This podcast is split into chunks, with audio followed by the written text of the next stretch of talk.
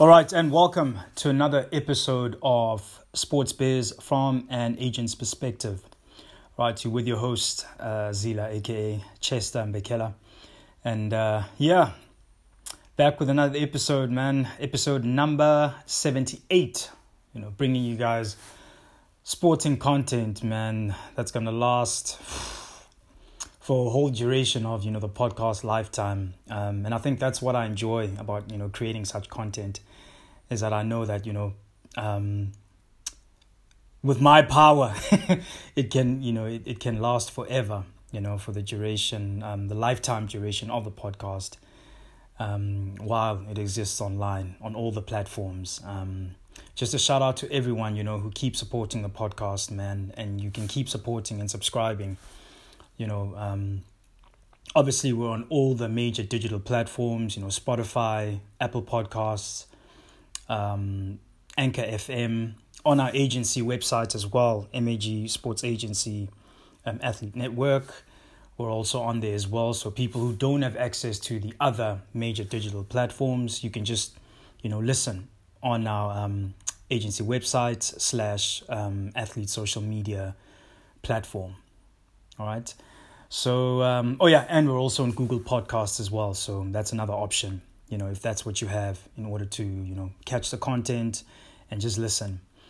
Um, you know, for those tuning in for the first time, you know, as you know, from time to time, not from time to time, but often, I like to have, you know, guests on the show where we talk about, you know, their sporting journey. So this could be um, coaches, this could be athletes, um, this could be fellow agents, you know, um, not only football agents, but agents in other sporting codes as well, you know. So that's what I'm committed to doing. Um, you know, going forward with the podcast is that I'm I don't only want to chat to football agents, you know.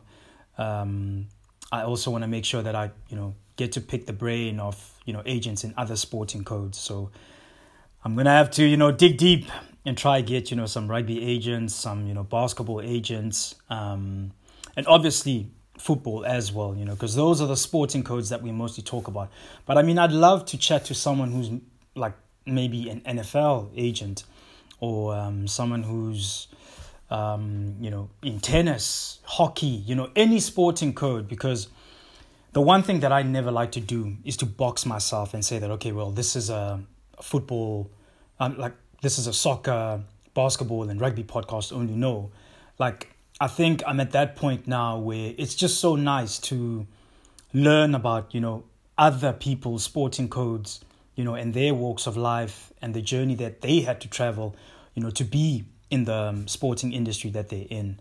You know, because um, yeah, the, the business of professional sports, man, it's it's an intriguing, it's a very mysterious industry. It's only one of those where unless you're in it, you don't really know much about it you know and that's why like when i go on my social media platforms and you hear people shouting this out shouting that out i try not to be too judgmental in correcting them because i'm always like well chances are you have no clue um, you know you don't really have an in-depth knowledge about um, what you're talking about unless you're working in the industry you know um, but yeah, that's pretty much you know the business. It's it's a very I don't want to say it's an exclusive type of business, but it's one of those where you have to be in it to really know you know the ropes and what goes on in it. Um, but yeah, we love it, man. I love it. Um, I love being in it. Um, so yeah, so today's topic we're actually going to talk um, a recap of um, the J League competition. You know, as many of you will know, the J1 League came to a conclusion last week, and we're just going to wrap up and basically, you know, congratulate the new champs and just um, share a bit, you know, a bit of comments um, about, you know, the season that started way back in February of 2022. Time flies, man. Hard to think that, you know, the 2022 season is done and dusted, you know, on to the next. But anyway, yeah, before we dive way deeper into chatting about, um, you know, the recap of the J1 League and the season and congratulating the new champs, we're just going to take a quick break where um, we pay our bills, you know, after this commercial break. So I'll see you guys after the break, all right?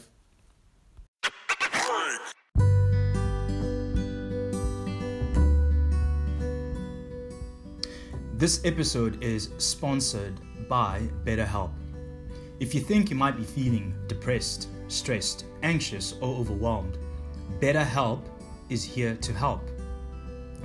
I know, you know, from my personal experience, man, when I was an athlete, when I was a player, you know, there'd be times I would go through, you know, feelings of like stress and anxiety, you know, stress to perform, you know, stress to play well, to make sure you play for that next contract.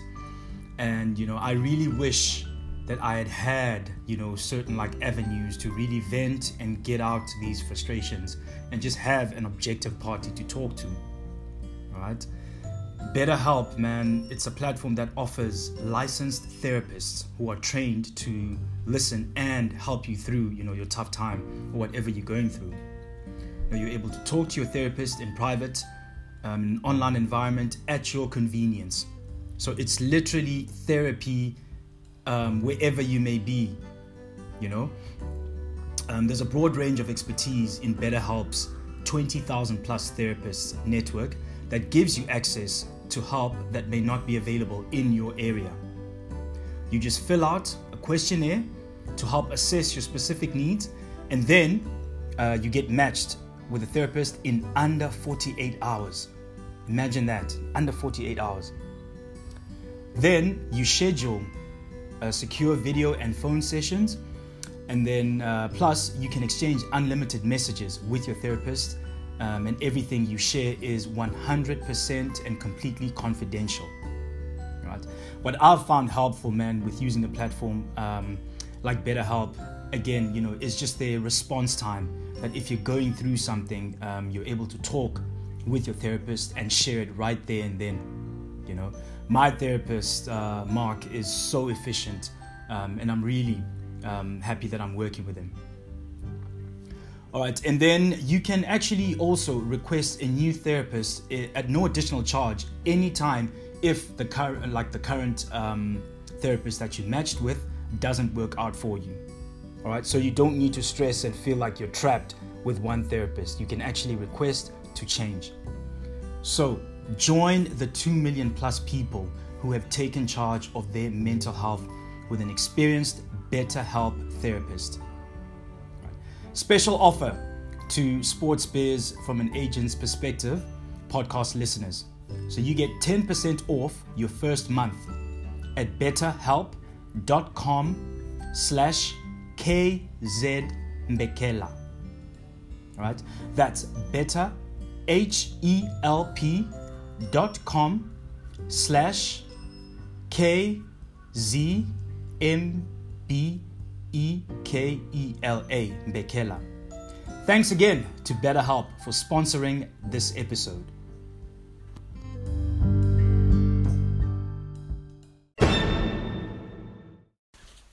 All right, and welcome back, man. After that break, um, as I always say, I hope you did not flake on me and disappear. Um, yeah, so before we, we just carry on and dive deep, um, last week I actually took a bit of a break um, so the last recording I had was an interview I had, man, um, with you know one of the rugby players that um, I was fortunate to meet while I was you know coming up playing you know junior junior pros um, when I was at the Leopards and stuff like that. He was playing for the seniors, and I got to you know witness his career as a player, and then you know having to and then him having to transition to the coaching role because of a life changing you know um, event that took place in his life. Um, so shout out to Budvuyo Zanga, man. It was really awesome to just have a chat with him and just to know, you know, how he, you know, ended up um, becoming the player that he, that he is. You know, his story is very inspirational, and I think what's very inspirational as well about his story is the fact that even when he was really hit with, um, like I'm saying, a career ending injury, you know, um, having a car accident and then losing his eye, which meant that, you know, his rugby playing days were done. And this happened when he was at the top of his game, you know, they had just won the World Series, the World, you know, Sevens rugby um, series. And um, things were going well. I mean, he was also signed to play um, in the Premier Division of the Currie Cup for the Leopards and stuff like that. So, literally, every he had everything going for him, and for things to just in the blink of an eye, you know, no pun intended, you know, for things to change like that and for him to still find and to keep going after that and, you know, to now where he's literally the Russia Sevens national head coach. Um, I don't know about you guys, but you know, I I think I've listened to that podcast episode about three times, and I'm always left um, speechless. You know, by just how he handled everything. You know, and obviously him being vulnerable and just you know being upfront that you know it was a tough six months when he had to spend at home and uh, recover and stuff like that. Um, and obviously now getting used to the new norm that would be his life going forward. Um, so shout out to Vuyoman and blessings to him. And you know we wish him well with uh, with his head coaching role with the national team with the national Russia Sevens team. And hopefully they you know they they work out their political situation and they no longer sanction so that they can play at an international stage. Um, I think he's carrying the South African flag very high, and um, I feel honored to have been able to really um, capture this moment, um, basically document this historical moment, you know. Um because um, I mean, with this podcast, man, you know, we're documenting history, Black history, all types of history, you know. All right, so moving on now on to um, professional football, soccer. All right, um, in the place where I'm operating as an agent, we're going to talk J1 League today. Um, so, as I said before the break, the J1 League came to a conclusion, you know, last week.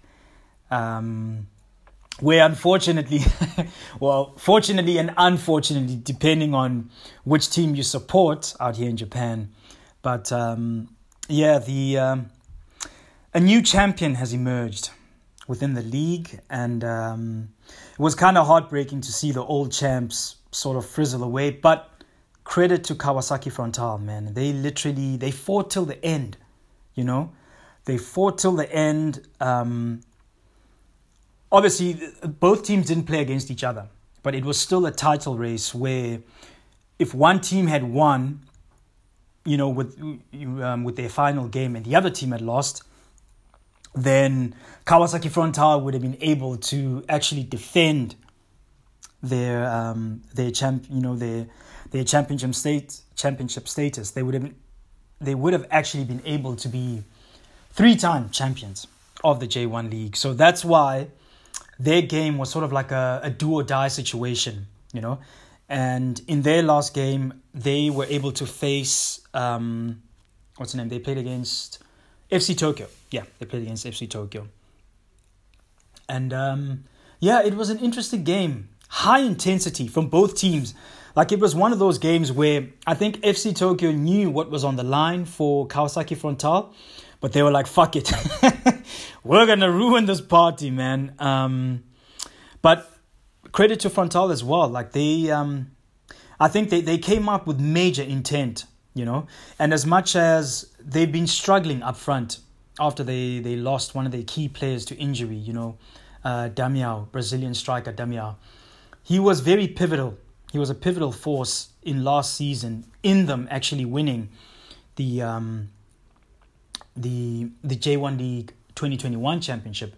And I think when they lost him this season of 2022, things just started to spiral a little downwards. Taking away taking nothing away from the guys who were left to you know fill the void and to step up because I think Damiao being out, it really forced you know um, his replacement, you know Japanese striker, to to really you know to really step up, and it also forced left winger, also Brazilian player. Uh, Marcinho to really come to the party, man. Um, he really had to carry the team on his back in the absence of Damiao because last season um, they worked well together. I think that combination of Marcin, you know, Marcinho pacing down the left wing and just hitting a beautiful cross, Damiao would always be there to just finish off that work.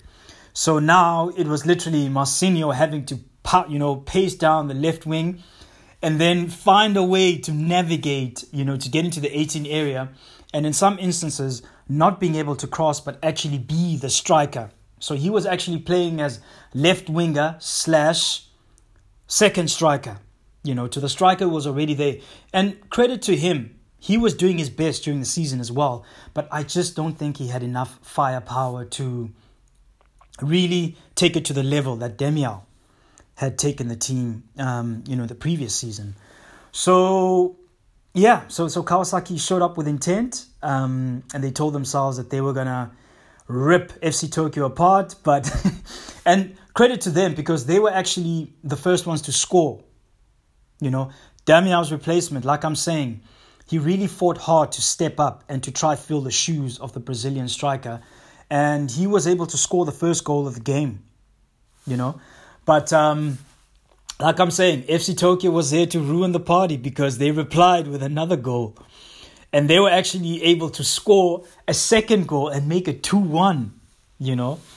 And um, so it was just like a back and forth in terms of momentum shift and intensity. But I think because Kawasaki Frontale had so much to play for, they, you know, um, at a later stage in the game, they were able to shift the momentum equalize and make the game 2 all. And I think when that happened, I think FC Tokyo, because I mean, they knew they pretty much had, you know, that they didn't have a title shot. So I think when that happened, um, and the game was, you know, deadlocked at 2 all, FC Tokyo started to fizzle away a little bit. And that actually gave Kawasaki Frontale more confidence to just keep fighting until, you know, the end of the game. And close to the end of the game, this time around, again, Damiao's replacement, it was his turn to feed Marcinho. And Marcinho ended, ended up scoring a brilliant goal.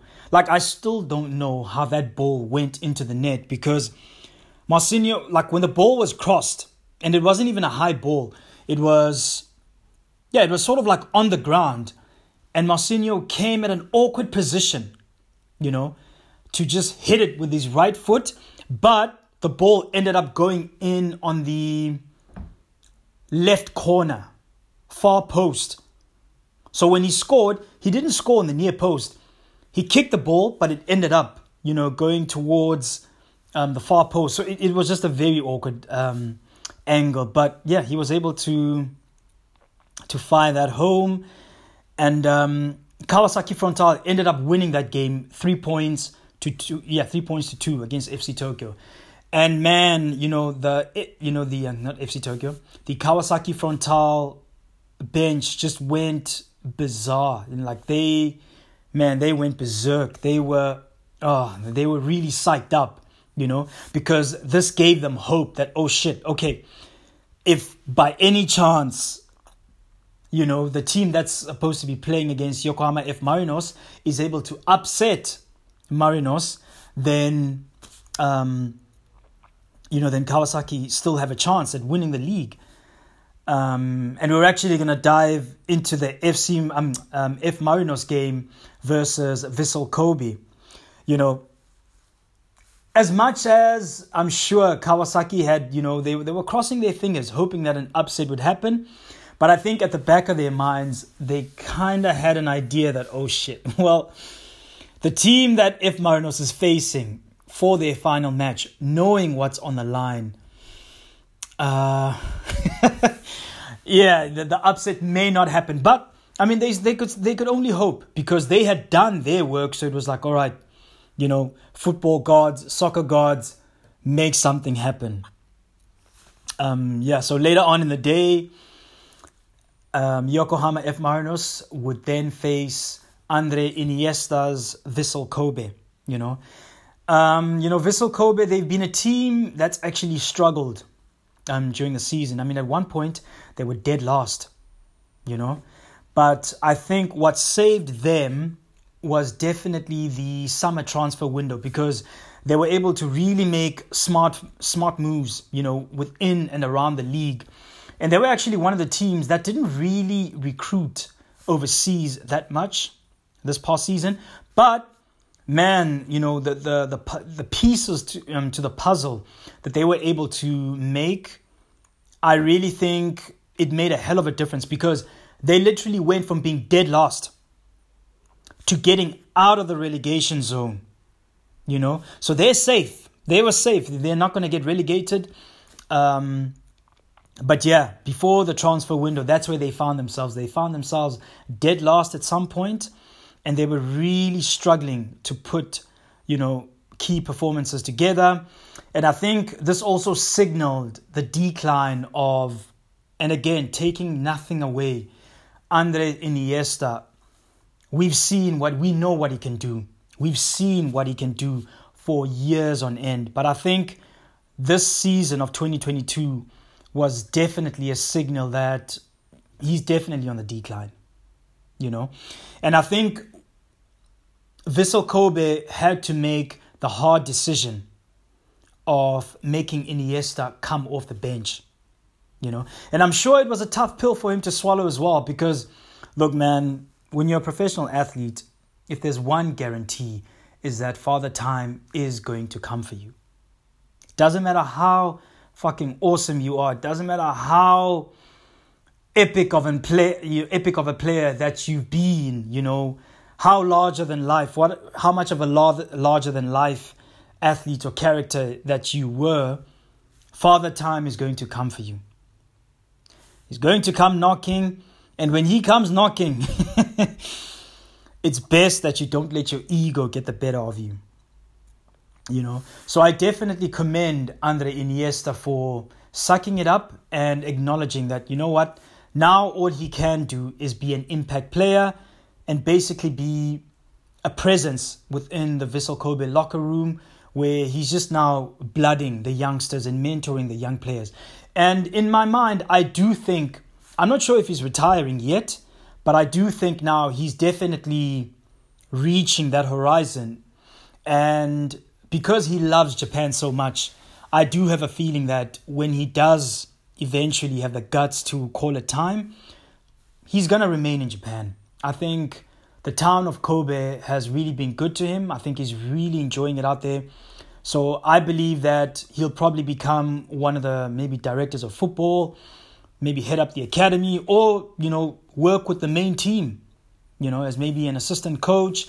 I definitely think they're to blood him to one day hopefully become the head coach of Vissel Kobe because um, yeah, from what I read, you know, with the articles and stuff like that, he's really been enjoying his life in Kobe. I mean, Kobe is a beautiful city.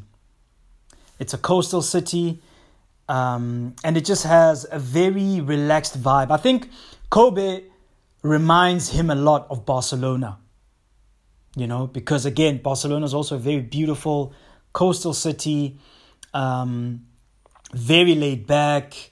So I think the lifestyles are very similar, and obviously, just you know, the Japanese culture out there. I'm sure he's fallen in love with that as well. Um, so I totally understand why he'd want to, re- you know, remain in Japan even after he retires.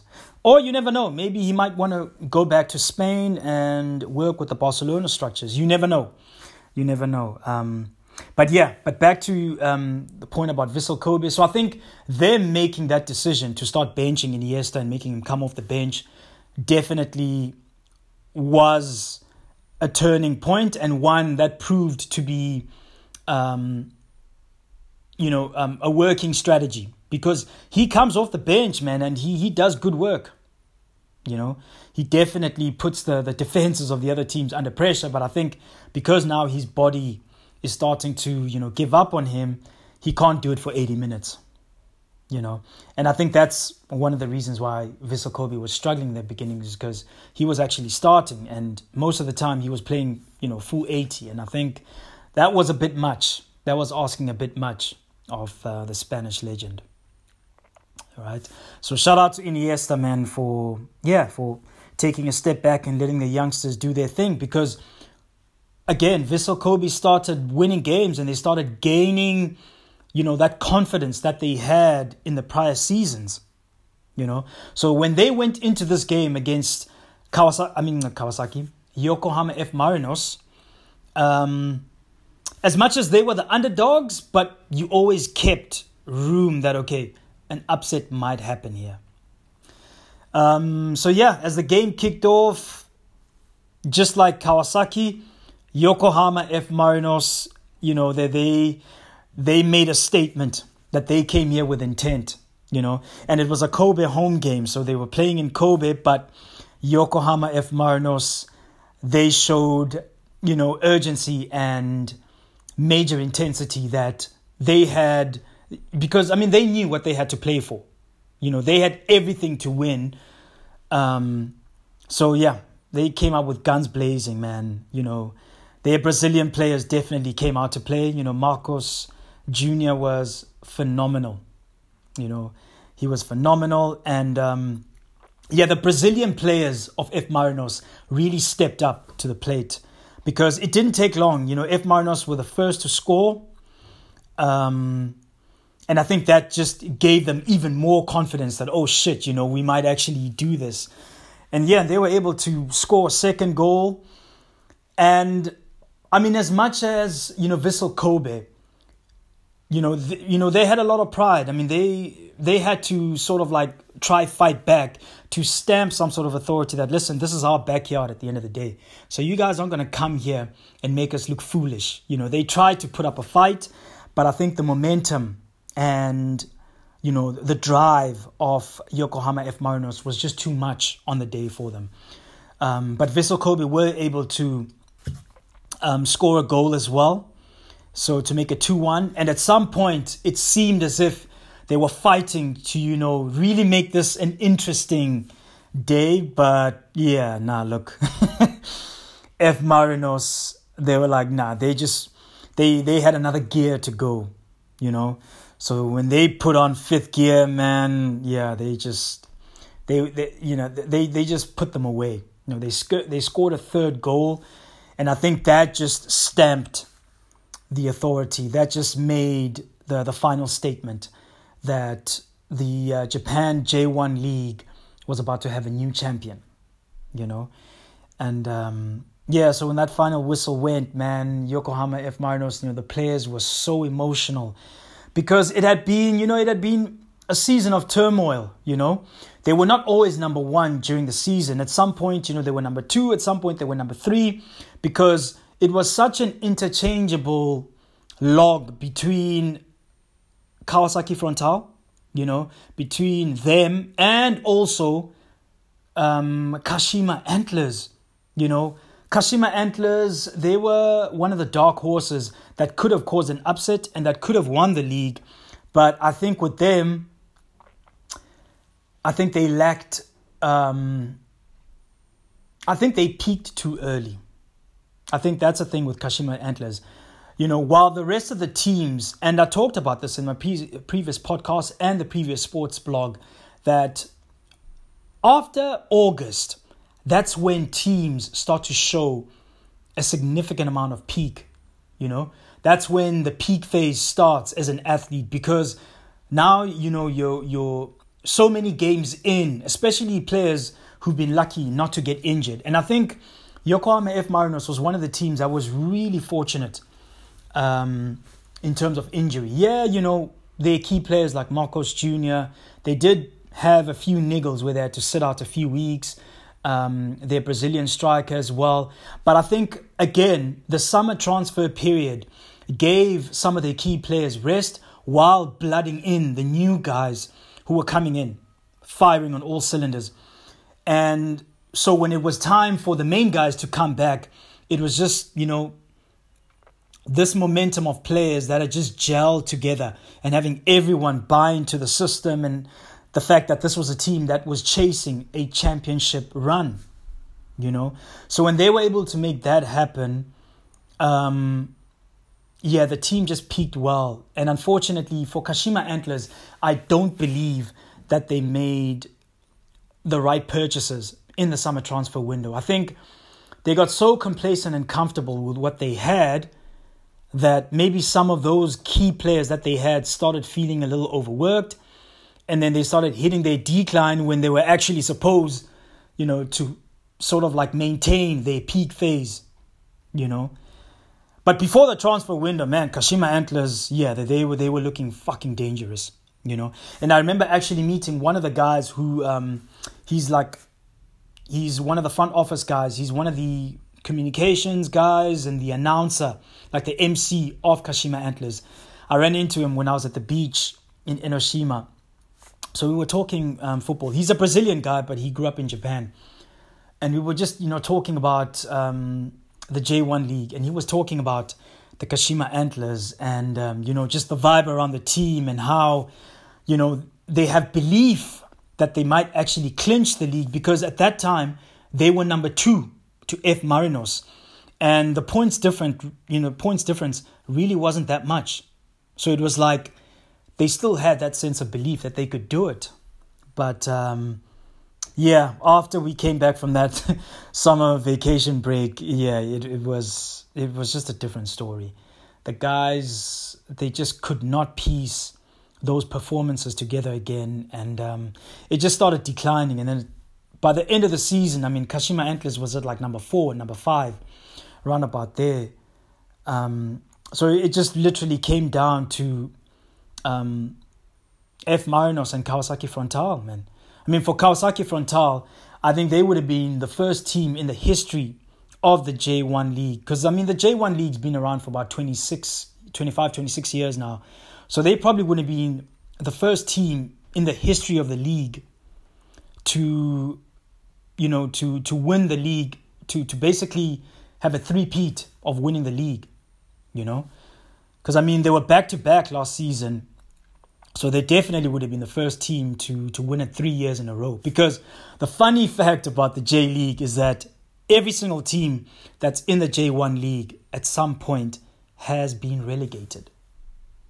All the teams, all 18 teams in the J1 League at some point within, you know, with the 25 years of existence, they have been relegated.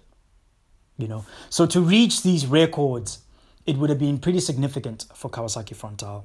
But um, hard luck to them. And um, but yeah, man, I, I, I don't think I'll ever forget how emotional the F Marinos players were. I mean, the captain, man, he was oh, the jubilation that was going on on the field. You know, the guys were emotional. Guys were crying, man. And um, when they lifted that trophy, it was it was the dawn of a new day. You know, it's always good to see a new champion because you acknowledge the journey. I think last season, Yokohama F Marinos, they, they came very close, but Kawasaki Frontale, I mean, Damiao even ended up winning MVP of the league. He was just on another level, you know. So I think having come so close last season, F Marinos told themselves that, nah, fuck it 2022 is our year, boys, and we're gonna we're gonna clinch it. And um, yeah, they're one of the teams, man, who consistently put up epic performances. Every freaking weekend that those guys came to play, they definitely made sure they definitely made sure that they left their opponents wounded. You know, for them there was never an off night. There was never a game where they were like, "Oh, we're gonna approach this." you know, with like a laxy daisy attitude. No, they um, they they just established this winning culture, and even at times where it seemed like they were about to lose this game, because they were used to winning so much, they were able to bounce back. You know, um, yeah. So it was a pleasure witnessing their their rise to to championship status over the season, and um, it'll be interesting to see if they can repeat it next season. You know, I know Frontale will definitely be. they're definitely going to be looking to to fight their way um, to yeah to basically contend to be contenders again, and hopefully Kashima Antlers can maintain consistent performances next season. You know, um, but yeah, it, it it was a it was an amazing season. Definitely one that you know, um, showcased a lot of highlights, high tempo football. You know, um, it's good to always good to see Brazilian talent on display. Um, I think outside of Brazil, I think Japan is one of the footballing nations where you have so much Brazilian talent that comes over here. Um, because one thing I realized when I moved to Japan is that I realized that there's actually quite a massive Brazilian population. And same goes for within Brazil, there's actually a lot of Japanese people that move from Japan to go live in Brazil. So I think that you know intercultural exchange between Brazil and Japan is the cause of um, the the J1 league attracting so much Japanese talent. You know, so yeah, it's it's it's really going to be interesting to see, man. What a season. What a freaking season.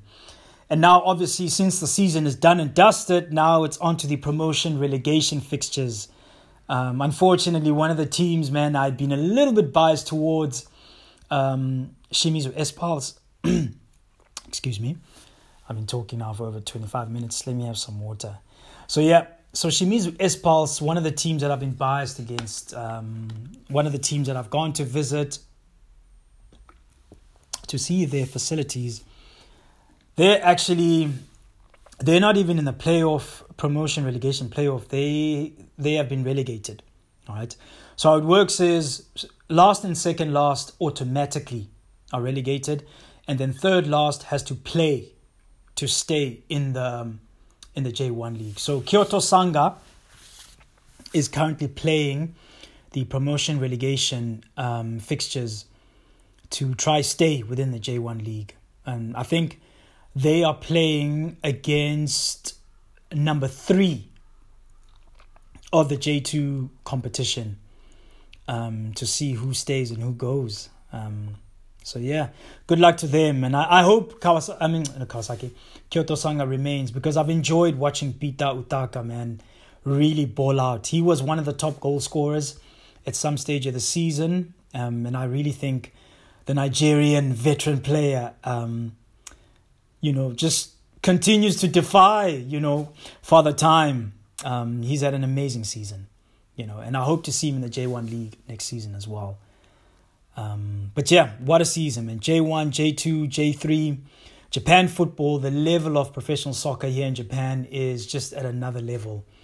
You know, I always say this to guys that are interested in coming to play over here that you know you you got to make sure that you're playing at a decent level in whichever market you're playing in and you got to make sure that you've got good highlight and full game packages a good cv um, with brilliant statistics because the league i mean um, the level here is so high and the and, you know the teams are just not willing to settle getting overseas talent just for the sake of it no you got to be an import that's to come here and be a cut above the rest.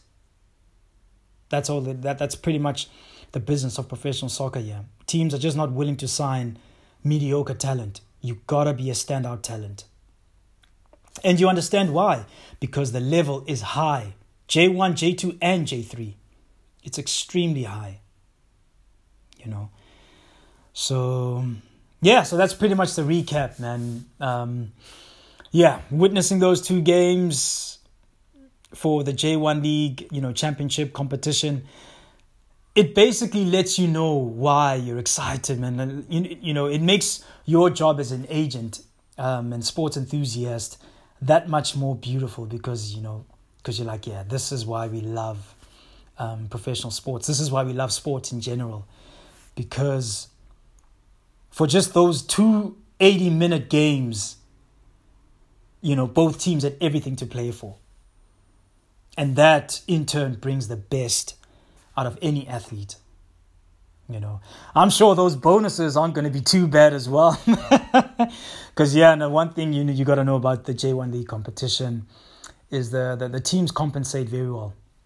You know, um, guys are earning, you know, good money, life changing money, you know, playing for the J1 League teams. Um, we're talking millions of dollars here. So um, yeah, I'm sure the bonuses are definitely going to be worth it. You know, I'm sure the guys are going to get good rests, and now we move on to the winter transfer period. It never stops. For an agent, it never stops. You know, so um, yeah. But anyway, thanks for for tuning into the podcast, man. Um, and shout out to everyone who keeps supporting the podcast. Um, I really appreciate you guys you can keep supporting the podcast by definitely yeah getting our merch podcast merch it's online it's available um, no pressure you know, no pressure.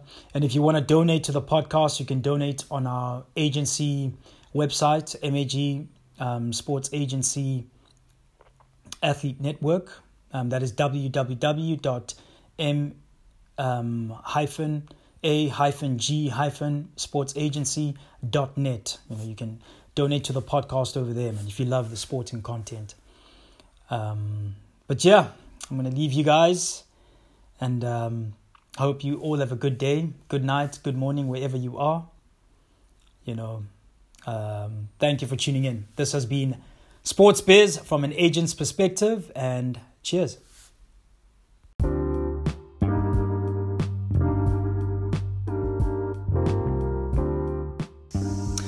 And remember our sporting slogan, man, for this podcast. We don't only talk sports, we lived it. We effing lived it. We fucking lived it.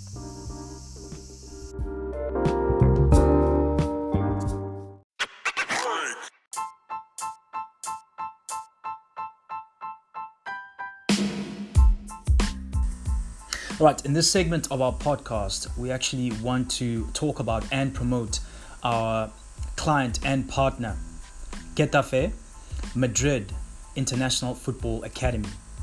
Right, this is an academy, football academy, soccer academy that is based in Madrid, Spain. Getafe recruits players between the ages of 15 and 17 years old. Players are able to learn from quality coaches from around the world, UEFA accredited and licensed coaches. Players are also afforded the opportunity to receive a quality education with the Academy's partner school, Aquinas American School. Right, so if players enroll with the Academy and study up until they finish their diploma, they are able to obtain a diploma which is USA accredited. And when they obtain this, they are able to enroll and study at any university in the world. All right. So, this is an amazing, amazing soccer opportunity for any young player who has ambitions of developing in a foreign market. Passports are open to every single individual in the world. All right. A disclaimer about this uh, promotion is that I, as a football agent that is registered in Japan, I do not represent players under the age of 18. My relationship and partnership is with the academy. All right. So, with that being said, I will only liaise with parents or legal guardians of young players.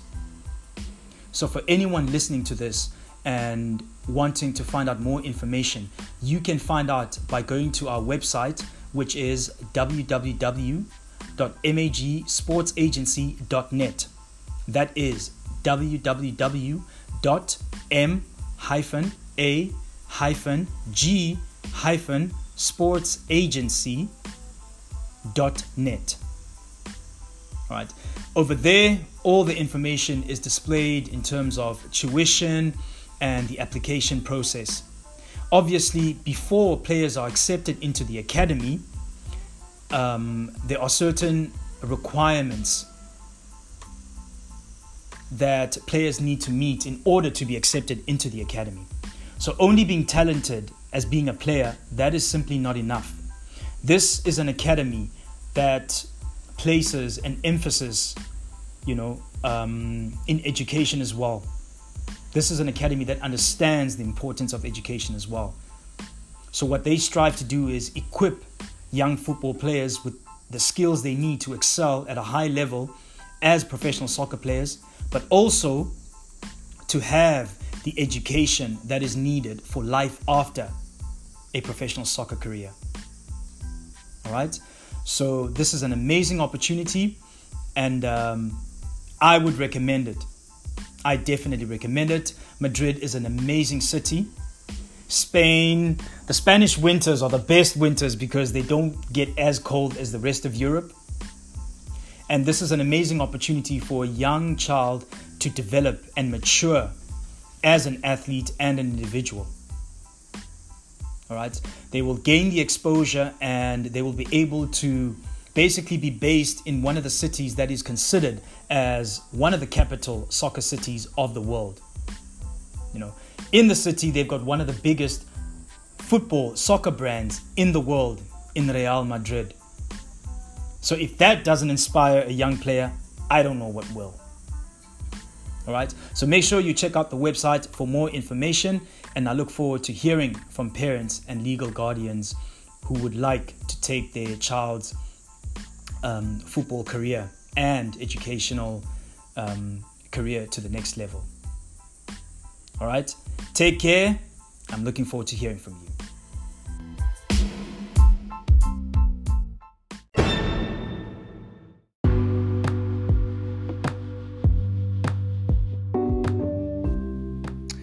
All right, so did you know that Sports Biz from an agent's perspective, the podcast, was actually parlayed from an ebook series that is available on amazon.com. I get I bet you I bet you guys didn't know this. But uh, yeah, that is the case. Um, so when I started my journey as a sports agent, I told myself that you know what, I want to document this journey as it's actually happening. All right. And then that gave me the idea that, you know what, to start an ebook series and to just basically talk about my experiences um, in sort of like an ebook series. All right. So the ebook series that um, we completed last year was season one. Four episodes of season one, where basically, guys, I talk about my journey in transitioning from being um, an athlete from being a player to actually getting into the business side of professional sports. Right? I've always known that I wanted to be in the, um, the business of professional sports once I stopped playing, but I didn't know how. All right, I bet there's a lot of you know a lot of guys who are athletes or a lot of guys who are passionate about sports who actually want to become agents, but they don't know how to become agents. Okay, this is where I recommend, I recommend that you get um, my sports biz from an agent's perspective ebook series. All right, that series literally details everything, man. It details um, the process and it also details on how to get started. Um, you know, when you just want to open up your own shop, your own agency, how to prospect for clients. All right, and also um, I also tell stories about the transfer window, and I also tell stories about just my life in Tokyo since I've been here. All right, trust me, there's some epic stories that you would not want to miss that are over there. But um, all that aside, the most important information that is on there is literally about how to get started as a sports agent and just how to navigate this journey. Because I don't have a mentor no one's mentoring me in this sports agency journey. It's literally um, through trial and error, and it's literally just, you know, taking it day by day and going by instincts. Okay? So make sure you get the ebook series, man. Sports Biz from an agent's perspective, ebook series. All right. Um, and I wish you guys well on your journey, man. I wish you well in your agent's journey. For any agent that's looking to come into the game, or for any sports enthusiast that's looking to come into the game, I wish you nothing but luck. But make sure you get the ebook series. just kidding, man. But yeah, I just thought I would um, tell you guys about it because a lot of guys told me that they didn't know that my podcast was parlayed from an, um, an ebook series. All right. There was even a press release. There was even like it was also in the media as well. Um, because my podcast has just been catching on so much popularity here in Asia and in the African continent. And then the one person just contacted me and, and was like, listen, I saw Sports Biz from an agent's perspective on Amazon. Was this a book? I was like, yep, it was first a book before I made it into a podcast. So, anyway, I thought I'd share that little story And uh, yeah, man, I hope you guys go out and get it. I definitely recommend it, and you won't be disappointed. Many more seasons are coming as well. All right, cheers.